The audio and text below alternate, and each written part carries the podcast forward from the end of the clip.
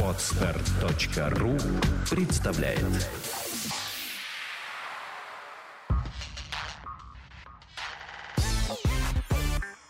Don't Speak – подкаст о том, как быстро и эффективно выучить английский язык. Подкаст подготовлен при поддержке lingvaleo.ru, интерактивного сервиса для изучения и практики английского языка.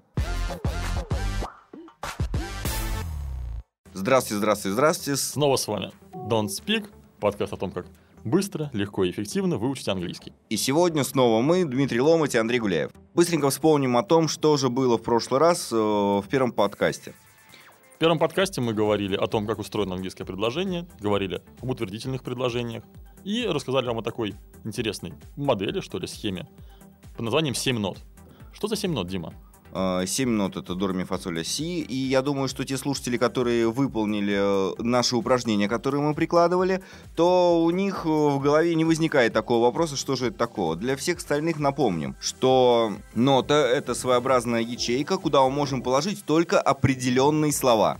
То есть такой, да, ящик, в котором есть только определенное содержание.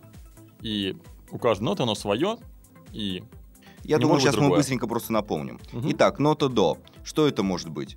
Вопросительное слово, э, вводное слово, обстоятельство времени и вероятность какая-то. Да, вероятность, достоверность. Да, то есть вопросительное слово. Это всего в вопросах. Там, кто, что, почему и так далее. Вот мы как раз сегодня будем говорить про вопросы и про отрицание. И вот ноту до очень активно затронем в этом разговоре. Дальше, нота ре. Это подлежащее. То есть тот объект, тот предмет, человек, который выполняет действие. Нота ми. Подожди, подожди. Подлежащее может быть существительным или местоимением. Иногда это тоже важно. Да. Особенно в английском предложении. Мгм. Ну что ж, раз так хорошо заговорил, давай про ми продолжим. Нота ми. Мгм. Это служебный глагол, либо модальный глагол. И э, там может еще появляться иногда частичка нота, о которой мы поговорим уже сегодня более подробно. Да, нот, это, как вы понимаете, аналог русского нет, но не совсем так. Окей, нота фа. Она идет в середине сказуемого, да, между служебным глаголом нотой ми и, как вы догадываетесь, нотой соль, сказуемым основным. Так вот, нота фа — это обстоятельство времени, но особое. То, которое говорит о чистоте. Редко, часто, всегда или никогда. Либо это может быть слово вроде just только что, или yet, или already, то есть уже или еще. То есть, ну, обычная нота такая фа. А За ней идет тоже обычная нота соль, но это самая соль предложения, как мы говорили в прошлый раз. Итак, что же там такое, Андрей? Нота соль — это смысловая часть сказуемого. То есть нота ми, она, как правило, на русский язык не переводится. Это какая-то информация о том, когда это делалось, отрицание это или нет. А вот соль — это, собственно говоря, суть действия, которое происходит в предложении. И э, соль может быть чем? Ну, это может быть, естественно, глагол, или даже несколько глаголов. Если во всех остальных нотах, там, как, как правило, будет одно слово, то в соли очень часто более чем одно. Может быть, два, три. Кроме того, это может быть не только глагол, но и, например, прилагательное. Скажем, я умный. Умный — это соль. Умный — это сказуемый. Хорошо. Следующая нота нота ля, которая говорит нам о том, э, что это за объект и над чем конкретно совершается действие. Да, то есть ре, сказуемое. Это о, подлежащее, прошу прощения, кто совершает действие. Соль — это суть действия, а объект — это то, над кем или над чем это действие совершается. Например, я читаю книгу. Где здесь Дима объект? Ну где? Конечно, книга. Естественно, над ней совершается действие. Ее вот читают. Может быть, против ее воли, но неважно. И дальше. Нота си. Нота си. Естественно, что там остается, только где, когда и как, кто что делает. Да. Почти что как название передачи. Что, где, когда. Ну, только где и когда. То есть возможные обстоятельства времени, места, способа действия. Допустим, я читаю книгу. В ванной, Да, может быть. это было место. Или я, я быстро читаю книгу в ванной. Быстро это уже ответ на вопрос «как?». Ну и может быть ответ на вопрос «когда?». Я читаю книгу в ванной три раза в день. После полуночи. И после обеда, как лекарства назначают. Итак, э, вроде вспомнили, вроде все понятно. Кто хочет вспомнить более подробно, естественно, может послушать предыдущий подкаст. Ну а мы потихонечку переходим к вопросительным, наверное. Или к отрицательным. Нет, сначала отрицательное. Ну, давай. Мгм. Итак, отрицательными там все чуть попроще, чуть менее масштабно, чем с вопросами, поэтому вопросы хочу оставить, так сказать, на сладкое, а сейчас отрицание сначала.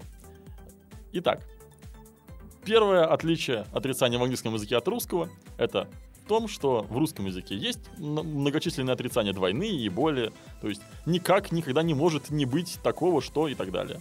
В английском языке отрицание в предложении всегда одно. То есть, получается, я не могу сказать, что... Я не могу с тобой не согласиться. А, можешь сказать. Но для не согласиться есть в английском языке специальный глагол disagree. То есть есть agree, соглашаться, и disagree, не соглашаться. В английском языке есть... То есть отрицание в нем мож- может выражаться приставкой, например. Это будет просто часть слова. Есть глагол соглашаться, есть глагол не соглашаться и так далее. То же самое касается и других частиц. Например, я никогда не был в Берлине. Мгм. В русском языке здесь сколько отрицаний? Ну, Включая Берлин несколько. Вот. Особенно Берлин, совершенно верно. Так вот, в английском языке будет по-другому. Я никогда был в Берлине. То есть никогда был в Берлине. Ответ? Никогда. Очень Никогда. интересно. Да, э, обращаю ваше внимание, что это те отличительные особенности, которые необходимо понять, э, ухватить и держать за хвост, когда вы пытаетесь строить предложение. И не только пытаетесь, а строите предложение. И если вы хотите, чтобы вас понимали, то отрицательные предложения, они тоже особенные. Нужно знать, где и когда поставить частичку not, no. Об этом тоже поговорим, наверное, сегодня. Чем они отличаются и для чего какая используется. Да, обязательно. Давайте, наверное, уже перейдем немножко к сути тому, как, собственно, строится в английском языке отрицательное предложение. Рассказывай. С удовольствием. Итак, все на самом деле крайне просто. Мы берем not to me, наш прекрасный служебный глагол, и ставим его в форму отрицания. Это как? А это как? Собственно, что такое форма отрицания? Ну, После него ставим частичку not. Не no, она с глаголами не используется, а именно not. То есть глагол, с глаголами используется только not. Exactly. Мгм. Совершенно верно. И это, это все, что нужно сделать, чтобы сделать из утвердительного предложения отрицательное. Ну, например, Я хочу читать книгу, а не хочу читать книгу. почти. Давай возьмем сначала пример другой. Например, вот мой любимый. Я умный. Теперь по-английски. I am clever. Кто здесь, Дима, нота me? I am clever. Мгм. М. Am, совершенно верно. То бишь глагол быть в форме первого лица. И куда же мы поставим not? После него. I'm not. Да, а теперь все вместе скажи. Скажи ты, у тебя лучше получится. I am not clever. Хотел сказать Дима, но, видимо, постеснялся. Окей. Итак, итого у нас получилось добавлением частицы not после not и me отрицание. Теперь тот пример, который Дима привел с самого начала. Что там было? Что ты там хочешь или не хочешь? Я хочу читать книгу, а не хочу читать книгу. Ага, вот. В временной форме simple есть небольшая особенность. Глагол do, который там играет роль ноты не, то без служебного, он бывает прячется в утвердительных предложениях, и если я хочу читать книгу, будет звучать как что? I want to read a book. В то время как не хочу читать книгу, I do not want to read a book. А, Сейчас ты говоришь о- каком-то симпле, не симпле. А, Давайте так договоримся. Это особенность временных форм. Мы поговорим в следующий раз про них. Мгм. А а сейчас ты объясни просто по-другому. Мгм. На самом деле, даже не только в следующий раз, а целые следующие три подкаста, они целиком посвящены временным формам. И во втором из них мы будем говорить про эту особенность. Вот. Соответственно, в любом случае мы ставим not после служебного глагола и получаем отрицание. И, Вроде понятно. Может быть, еще какой-нибудь пример, э, ну, как-то вот попроще. окей, ну, например, you are sitting on a chair. Ты сидишь на стуле. Сидишь ведь? Ну, почти. Вот. А если Дима, например, возьмет и встанет сейчас, то какая будет ситуация? He... Я перестану сидеть на стуле. Да, ты будешь не сидеть на стуле. Я буду стоять. Да. You are not sitting on the chair. Итак, берем это предложение, ты сидишь на стуле. Вот прямо сейчас берешь и сидишь. You are sitting on a chair. Дима, найди здесь to me, пожалуйста. Ну, конечно, а. Да, это опять же самый глагол be. И после него мы ставим not. И получаем, что Дима уже не сидит на стуле. You are not sitting on a chair. Тоже похоже на русский язык. Э, Частичка «не» иногда меняет весь смысл предложения. То есть ничего такого. Ну, в общем-то, да. Поставили нет, но особенность в том, что место для частички not, оно в предложении только одно. А как узнавать э, приставки, не приставки, вот эти вот отрицательные? Э, я знаю, что там есть какое-то предложение про деньги. У меня нет денег, у меня есть денег немного там. Ну вот, Окей. э, расскажи поподробнее. Да, да, да.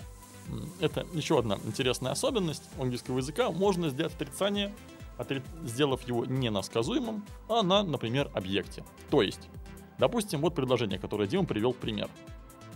У меня есть деньги. I have money. Да, возможно, правильно было сказать I have some money, у меня есть какое-то количество денег, но не о том речь. Итак, I have В России money. говорят просто money. I have money. Мгм. Да. Если мы хотим сделать из него отрицание тем способом, о котором говорили, то есть берем not to me, добавляем туда not, получится I don't have money. Или I haven't money. Такая версия тоже возможна, хотя и гораздо реже используется.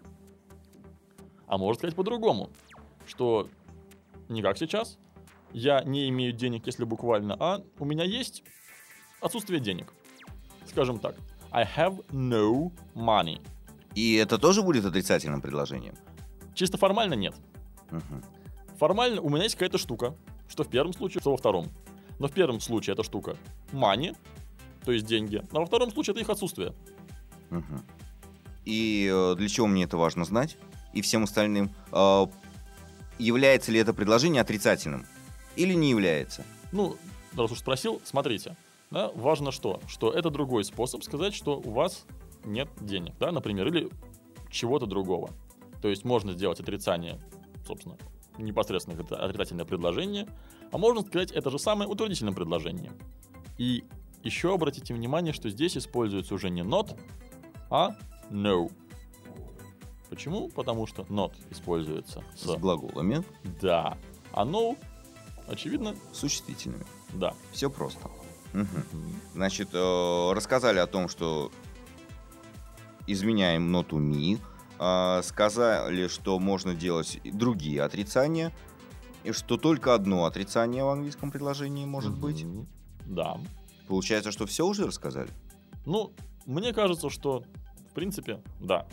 Отрицательные предложения и вообще отрицание в английском языке это, ну, не весть какая сложная тема. Походу, они часто соглашаются. Мгм. Ты всегда со мной споришь, согласен? Как гласит та шутка. Мгм. Просто после той работы, которая проделана была в прошлый раз, всей этой модели в 7 нот, действительно отрицания становятся понятными гораздо быстрее и проще, чем ну, многие, наверное, привыкли. Ну, я думаю, что в любом случае будут еще какие-то упражнения, чуть-чуть. Для того, чтобы вы могли сами для себя определиться, насколько вы это хорошо поняли. Да. И эти упражнения можно будет найти в описании подкаста. И Да, в дополнительных да, в материалах. дополнительных материалах. И к этому мы еще вернемся, к отрицаниям, ну, равно как и вопросам, утверждениям, когда будем говорить про временные формы. Ну, конечно. В каждой из временных форм мы, естественно, поговорим про все три варианта. Предложение, то есть утверждение, вопрос, отрицание. Ну, давай побыстрее тогда рассказываем о вопросах. Я знаю, что там все очень непросто иногда бывает. Иногда бывает, но, как правило, все вовсе не Начнем с простого. так. Мгм. Что, по-твоему, простое? А, Очень такие интересные фразочки, когда человек говорит, говорит, говорит повествовательное предложение, а потом под конец. Не правда ли? Ага. Да, действительно, такие вопросы есть. На самом деле, я бы начал даже с другого, что может показаться, наверное, еще проще. Еще проще. Да, еще проще. Вообще, дальше всего в упрощении английского языка, как мне кажется, все-таки зашли американцы. И эта штука наиболее рас- распространена в американском английском, хотя ну, британцы... Тоже на- понимают, наверное. Несмотря на всю чопорность, да, этой- этим упрощением не брезгуют. Как мы делаем вопросы в русском языке? Интонации. Конечно. Мы просто меняем интонацию слова. Ну, на письме ставим знак вопроса в конец- в конце, конечно же. И В принципе, в английском языке, особенно, скажем, в неформальной стороне общения, да, не в официальном письме президенту какому-нибудь или королеве, например, а так вот в переписке между делом, с друзьями или просто в разговоре, можно сделать то же самое. То есть, Например. ну, например, допустим, хочу спросить Диму, читал ли он книжку. Как это будет в утверждении? Ты читал книжку. You have read the book, например. Если я хочу задать ему вопрос, have read the book, это тоже возможно.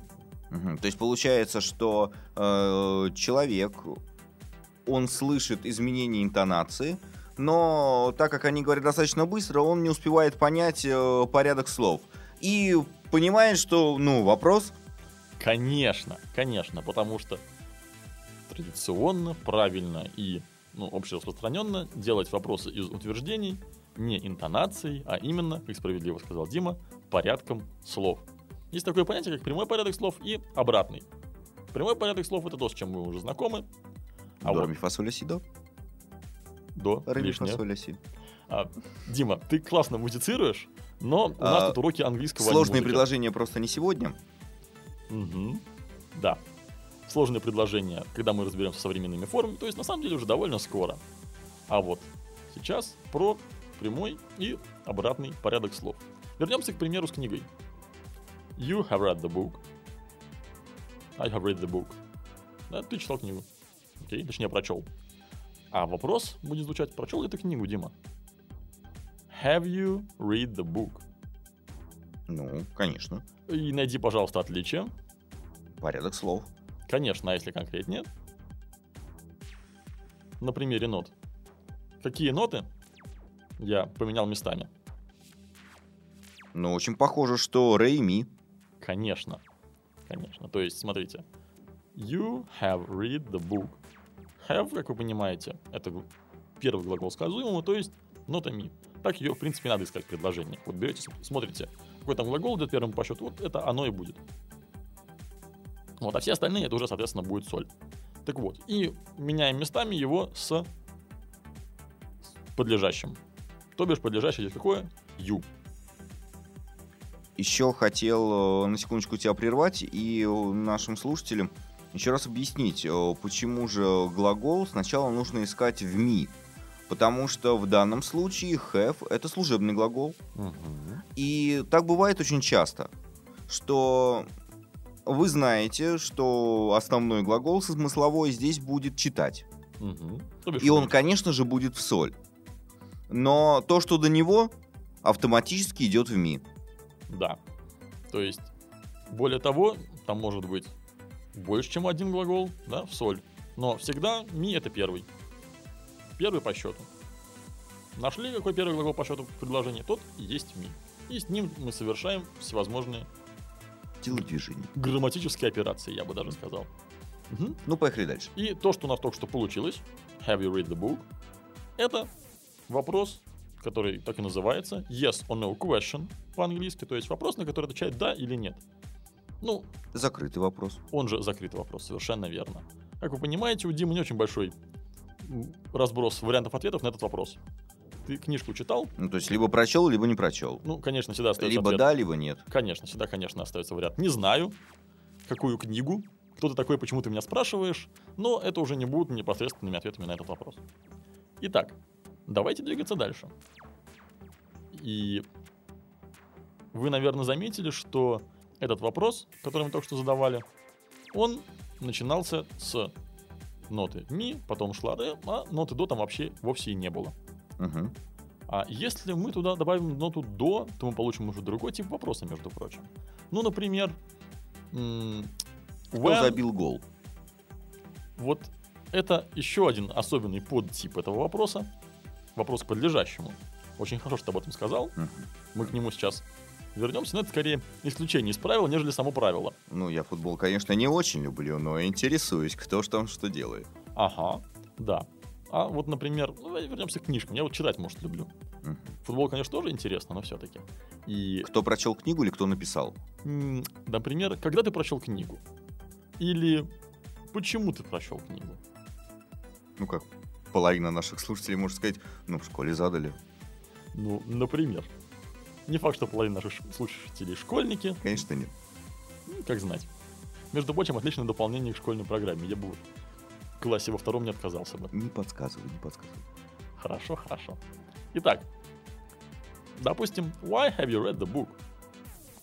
Дима, ты книжку зачем читал? Смотрите, что изменилось? Мы добавили why в начало.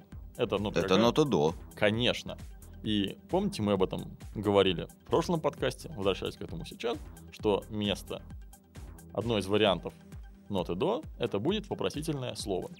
Их в английском языке не так много. When, то бишь Когда? where, Где? what, Что? who, Кто? which. Который? Мгм. Он почти то же самое, что what, но отличается тем, что what это когда у нас очень много вариантов выбора, а which это, как правило, когда пространство выбора ограничено. Например, кто из вас двоих? Или, например, кто из футболистов забил гол? Кто из вас одного Мгм. это сделал? Кто из тебя одного, да. Мгм. Люблю такие вопросы без вопроса. Можно я уже взяла у тебя 5000 рублей? Окей. Да, why? Почему? И еще how. Это Сколько? как? How идет, в отличие от всех остальных, с разными дополнениями. Может быть просто как. Может быть как много. То, что на русский мы привыкли переводить как сколько. How many или how much, в зависимости от того, в штуках мы измеряем, то о количестве чего спрашиваем, или не в штуках, то бишь исчисляемое это или не исчисляемое. Это может быть еще how long, то бишь как долго, и how often, как часто. А, Может быть, э, сразу расскажем вот это вот исчисляемое, неисчисляемое. Я знаю, что очень многие путаются. Там, э, как можно посчитать воздух, или помидоры, или что-то еще. Давай быстренько А, расскажем. ну хорошо, раз уж заговорили, воздух считать не надо, он неисчисляемый. Э, А вот помидоры можно. Что такое Да, расскажи принцип. Это то, чего может быть одна штука. Или две штуки. Вот, например, То есть воздух. бутылка воды это исчисляемая, Да, а просто вода неисчисляемая. совершенно верно. Но молекула воды может быть одна.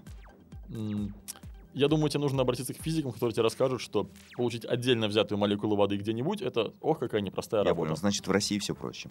Хорошо. Совершенно Итак, что верно. еще может быть неисчисляемое? Что еще может быть неисчисляемое? Ну, например, сахар.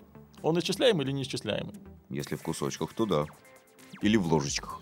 Да, если сахар просто сам по себе, он неисчисляемый. А вот, например, кусочки сахара или ложки сахара, это уже исчисляемое. Ложек может быть одна штука, две штуки, три штуки. Да-да-да-да-да. Что еще? Может быть, их даже шесть не перемешивая, для тех, кто не лю- не любит сладкое. И так далее. Например, вот что еще? Почему-то меня любят спрашивать про хлеб. Вот не знаю почему. Наверное, это для России такой актуальный вопрос. Хлеб, он исчисляемый или неисчисляемый, Дима? Ну, если буханка, то исчисляемая. Вот, естественно. Как правило, для многих вещей есть вот такая вот двойственность. Да, есть какое-то вещество, скажем так. Хлеб сам по себе это ну, вещество. Да. Еще какое? Да, как воздух, вода, сахар и так далее. Но мы традиционно привыкли его видеть в каких-то определенных количествах. Физики сказали бы квантах. Не пугай. Да, так вот, один квант хлеба это буханка. Перевожу. Буханка — это буханка. И буханка, она исчисляемая. Окей. Ну что, Что-то еще приходит на ум, что может быть неисчисляемое? неисчисляемая, слушай. А, ну- По поводу денег. Ага, вот, кстати говоря, деньги, да. Ну, у кого-то, конечно, они исчисляемые, одна деньга, две деньги, но, опять же, деньги как таковые, это неисчисляемые. То есть их не считают, и они не пахнут. Ага. Не будем говорить, почему не пахнут, ну да ладно. Так вот, деньги это неисчисляемые, а вот рубли уже исчисляемые. Почему? Ну почему? Может быть один рубль. В принципе. Вот когда ты видел, Дима, один рубль. Ну, конечно, видел. Монетка такая. Я один доллар видел. Слушай, ну вообще здорово. Да, и одну какую-нибудь рупию или один евро. Мгм. Это как раз-таки то же самое, что буханки для хлеба. Так вот, рубли, доллары, фунты стерлингов – это такие же единицы измерения денег. И эти единицы измерения, они как раз-таки делают деньги уже измеримыми, то бишь исчисляемыми. Э, В какой теме нам это еще пригодится? Слушай, ну, мы будем говорить, в принципе, по- про употребление всевозможных а, количе- Частичек. количественных определителей, я бы сказал. Да, много, мало и так далее. И они тоже зависят от того, много у вас исчисляемого или неисчисляемого. Many или much, например, и так далее. Но об этом чуть позже. Да. Итак, возвращаемся к вопросам. А, Вопросы, насколько я помню, мы говорили о вопросах, которые задаются к подлежащему. Эм, Вот почти что до них дошли. А, даже так. Да, А что там про книгу-то? да, про книгу. Спрашивал я Диму, зачем он книгу-то читал. Да. Интересное было. Мгм. Или, например, как долго он ее читал. Неделю. Вот. Смотрите. Почему или зачем, как долго. Это вопросительные слова, это нота до. И они делают из закрытого вопроса вопрос открытый. Или он еще называется special question. Специальный вопрос. Да. Или еще он называется WH question. Почему WH? Но они пишутся так. Конечно. Начинаются. все вопросительные слова, кроме одного, они начинаются именно на эти две буквы. И вот это вот WH word, WH question, это что-то, что отсылает нас к этим вопросительным словам. А какое там одно, Дима, исключение-то? How? Совершенно верно. How. Все остальные начинаются именно на эти две буквы. WH. Окей. Двигаемся дальше. Мы разобрали уже два типа вопросов. И, наконец-то, наконец-то доходим до особенного типа вопросов, особенно типа специальных или WH вопросов, вопросов к подлежащему. Мгм. И примером будет, ну, нап- Кто забил гол? ну что ж ты все про футбол? Хорошо. Кто написал эту книгу? Мгм. Чтобы тебе было приятнее. Ага. Или как там это было в сказке-то? Кто спал в моей кроватке? Это позже. Окей. Таки- такие вопросы, они серьезные, их сегодня разбирать не будем. Ну да, окей. Маша и Медведь это будет в следующих сериях. А пока Who wrote the book? Смотрите. Здесь порядок слов не изменяется. Какой будет на это ответ, если речь идет о какой-нибудь Ромео и Джульетте? Авторство Уильяма нашего Шекспира. Ответ будет какой? Shakespeare wrote this book. Видите? То есть тоже прямой порядок. Да, именно.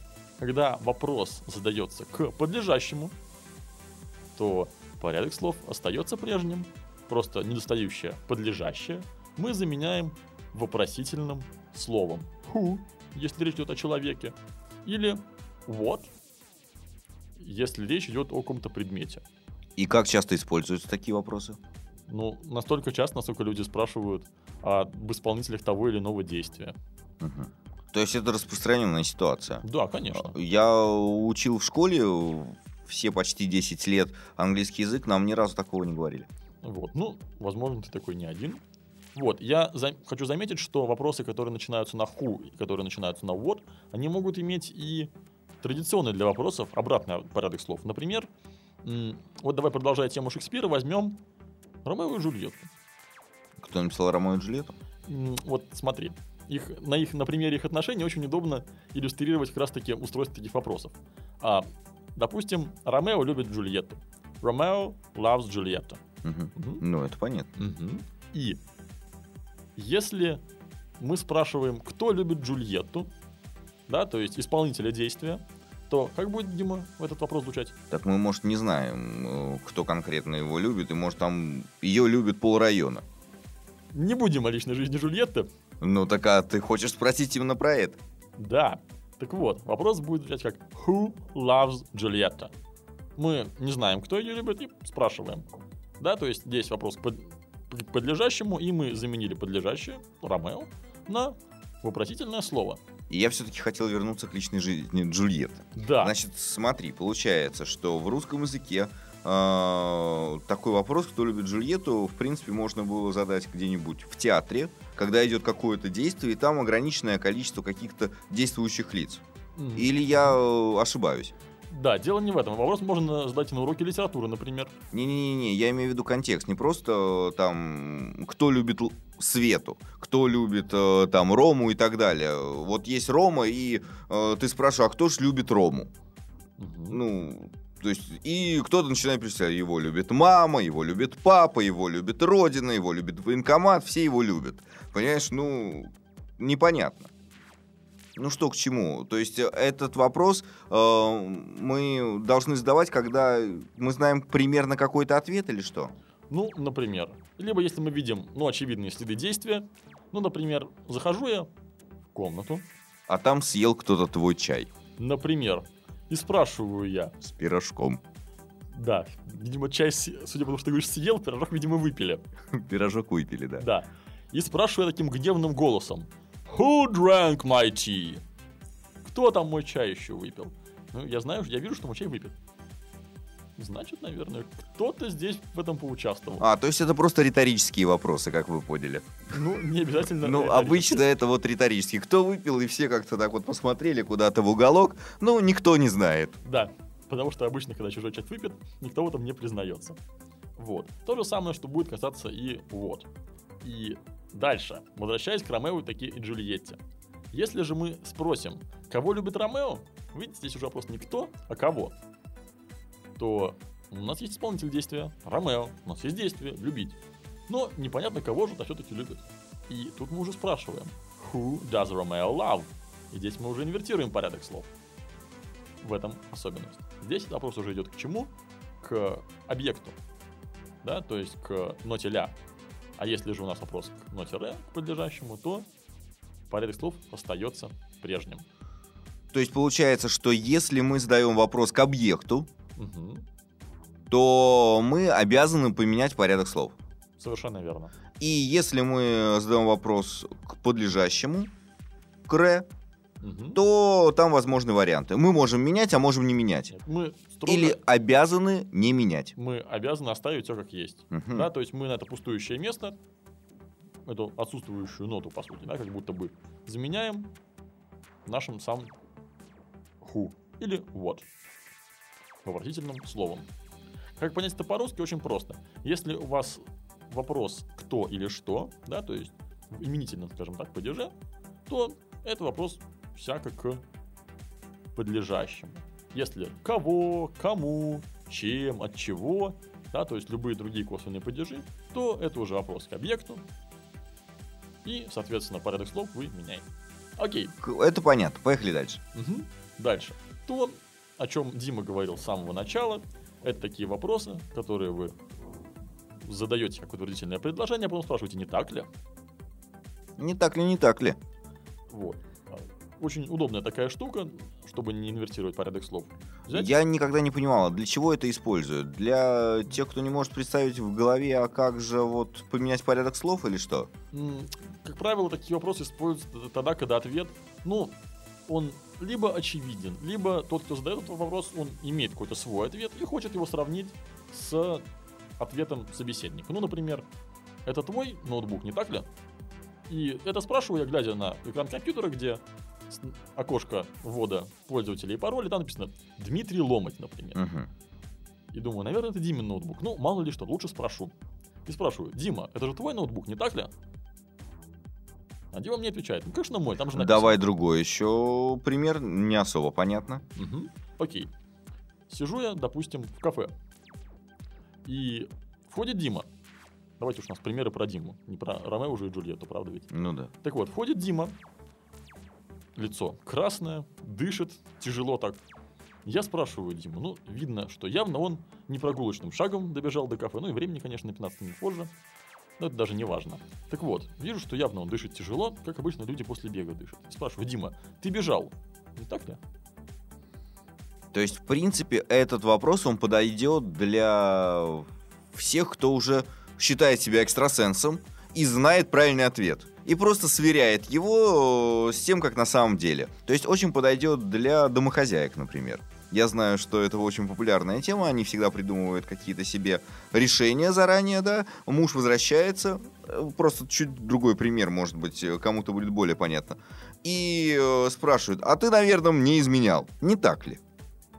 Потому что, ну, все же в голове уже придумали. А он просто задержался на совещании. Или в пробку попал? Что вряд ли, конечно. Ну да, особенно в Питере зимой. Мгм. Никаких пробок. Вообще ни разу. Особенно в центре. Ну что, ну, вроде понятно. Мгм. Эти вопросы называются tag questions. Tag — это ярлычок такой, бирка.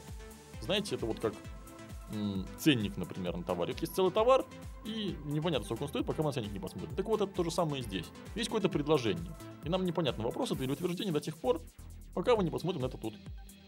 Его хвостик, это тут, ярлычок. И как этот ярлычок строится? Он строится достаточно просто. И тут нам как раз таки на помощь придет снова наши 7 нот. Он строится на основе ноты ми. Мы смотрим, какая там она в предложении, добавляем к, ним, к ней отрицание и спрашиваем. Ну, например, в случае с, например, кафе, и когда Дима бежал, Мгм. You were running. Кто здесь нотами? You were running. Очевидно, were. Во, Конечно. Мгм. И, соответственно, это окончание вопроса, да, этот tag будет как weren't you. То есть were, not you. Мы добавили туда not, а- оставили все остальное как в самом предложении. Оставили ноту ми и оставили ноту re. То есть получается, что мы просто берем, дублируем э, после всего предложения, дублируем ноту ми, добавляем туда not Да. и И еще добавляем туда ноту ре, но с одной оговоркой. Допустим, я спрашиваю про кого-нибудь другого. А, Дима was running, wasn't he? Видите, здесь я использовал предлож- в основной части предложения ноту ре играла. Какое слово? Дима. Дима. А в вопросном этом хвостике это уже было Он. he. Совершенно верно.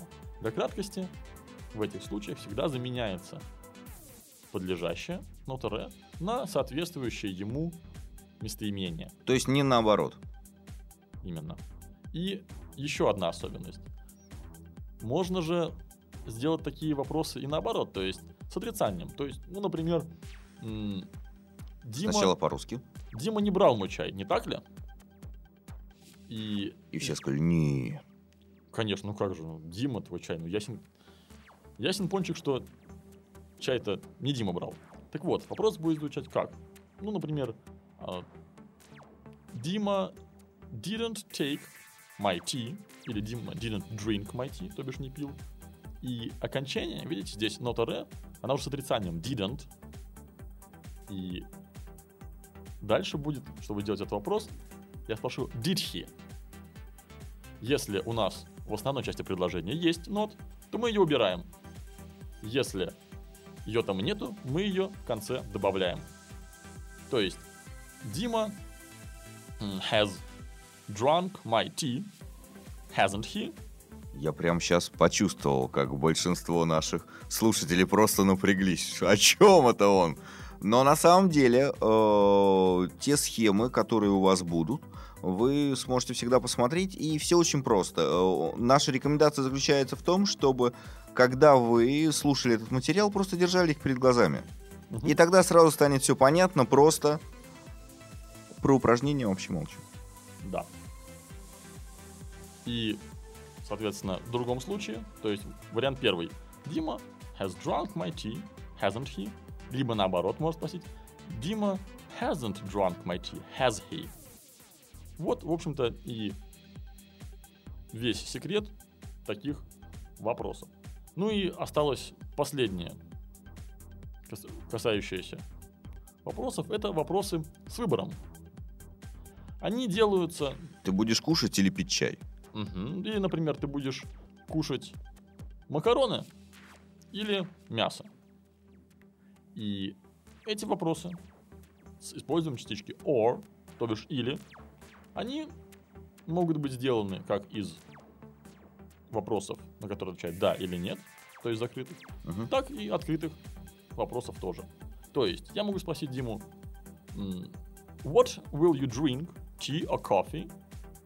Что означает, что ты будешь пить? Чай или кофе? А могу спросить, will you drink tea or coffee? Ты будешь пить чай или кофе? По большому счету, варианты ответа Димы, они одни и те же, что в первом случае, что во втором. Либо ти, либо кофе, либо я не знаю. В любом случае, видите, так или иначе мы даем выбор. Просто в том месте, где мы это делаем, да, то есть это может быть нота ля, объект, или это может быть нота си, обстоятельства времени. Например, When will you drink your tea? Now or later? Ты свой чай когда будешь пить? Сейчас или попозже? Или Will you drink your tea now or later? Ты будешь пить свой чай сейчас или потом? Типы вопросов разные, а суть, Суть вопросов, одинаковая. суть вопросов одинакова. Совершенно верно. И для чего тогда использовать либо ту, либо ту? Ну, в зависимости от того, как нам хочется об этом сказать. То есть, ну, по большому счету, нашего личного желания. Оба варианта правильные. Окей. Ну что, и на этом мы на самом деле закончили обсуждать типы вопросов. И давайте подведем итоги. Про- Итак, что же мы сегодня с вами узнали? Какие бывают вопросы? Итак, их в общей сложности, ну, скажем, 5 видов. Да, если мы считаем случайность правила отдельным видом. Итак, первый вид, который мы обсудили, это вопросы, на которые отвечать да или нет, или же Закрытые вопросы. совершенно верно. Начинаются с ноты ми, то есть с служебного глагола. Дальше, если к ним доб- добавить ноту до в виде вопросительного слова, то получится какие вопросы? WH. Да, они же special questions, они же открытые Специальные. вопросы. Мгм. И их особым случаем являются вопросы к подлежащему. Помните то, что мы говорили про Ромео и Джульетту? И полрайона еще. И еще полрайона. Да? В этом случае мы не инвертируем порядок слов, просто на место подлежащего ставим вопросительное слово. Дальше. Следующий вид вопросов — это tag questions, где С биркой. с биркой, да, где мы берем утвердительное предложение, где мы в конце этого предложения делаем «не так ли?» и получаем тем самым вопрос. И последний способ задать, задавать вопросы — это вопросы с вариантами выбора. Они делаются, по сути, это не отдельный тип вопросов, да, это еще один такой наворот, я бы сказал. Все понятно, все обсудили. Единственное, что вот о чем хочу сказать, что в следующий раз мы, наверное, буквально пару минут потратим на то, чтобы понять, а как же правильно отвечать на вопросы. Потому что мало того, что их нужно правильно задать, нужно еще и уметь правильно на них ответить. Согласен со мной? Зеленый, Понял. да. Правильный Вот, ответ э, очень важен. Да, очень важен. Э, Был третьим пунктом. Итак, а, и в следующий раз мы уже перейдем к такой интересной теме, как временные формы. И я хочу сказать, что за одно занятие, за один подкаст вы будете прекрасно разбираться, а кто там есть кто, и для чего, и почему. Очень интересно будет. Да. Почему-то детей, знаете, обычно пугают. О, английский. Ну, на самом деле, не только детей, всех, кто начинает учить английский. О, английский, там много, там много тысяч времен, ты запутаешься. На самом деле, все очень логично и очень просто. Убедитесь в этом сами в следующем подкасте. Итак, до встречи. С вами были Андрей Гуляев И Дмитрий Ломать. и подкаст Don't Speak о том, как быстро, эффективно и без лишних усилий. Навсегда выучить английский язык. Goodbye. До свидания. Сделано на podster.ru Скачать другие выпуски подкаста вы можете на podster.ru